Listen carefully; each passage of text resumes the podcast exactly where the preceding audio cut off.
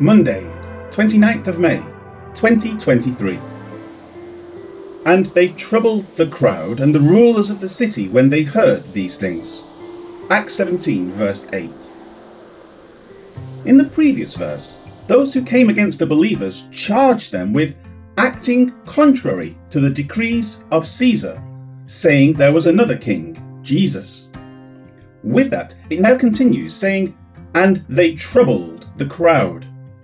In stirring up those standing there, they would have had more effect in their hopes of bringing harm to the believers. The word crowd is singular, giving the sense of a hive mind where everyone will act as a unified whole. In other words, verse 17.5 noted that a mob was gathered. This then set all the city in an uproar.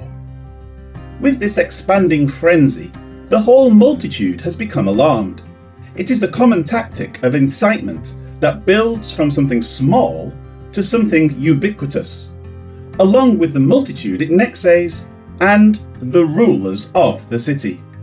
The city rulers see the excitement of the crowd, and being rulers, they knew they could easily become the object of the crowd's displeasure. Were that to take place, they would be subject to harm or even death.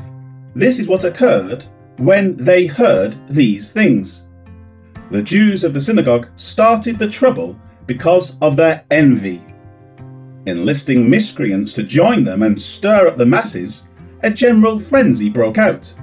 From there, the multitude began to fear the commotion. That led to fear by the rulers.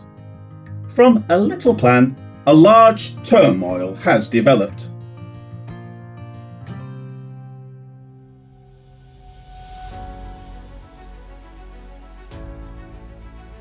Life application.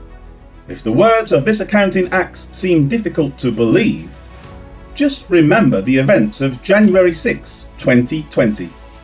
The US government placed operatives in the midst of a peaceful group of protesters. They incited the people to act against the government. From there, the leaders in the Capitol complex became exceedingly fearful and were quickly ushered out of the Capitol building. Just what the Jews instigated in Thessalonica is what the US government instigated against an entire party of people in the nation. This is a very simple way of gaining control over others. It has been used in communist rebellions many times in the past century. All people should be extremely careful about joining large crowds that are being whipped into a frenzy.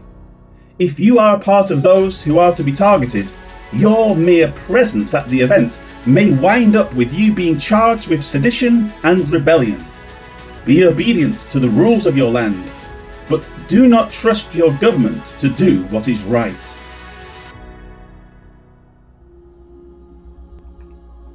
Lord God, it is so good that we have a hope that transcends this world. There is nothing here for us of any true value. We long for the day when we live for eternity solely under the loving care of our Lord and Saviour Jesus Christ. May that day be soon. Amen.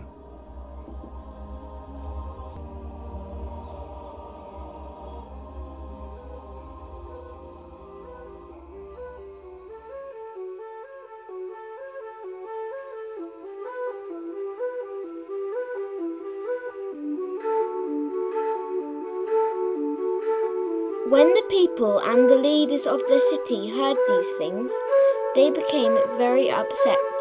Acts 17, verse 8.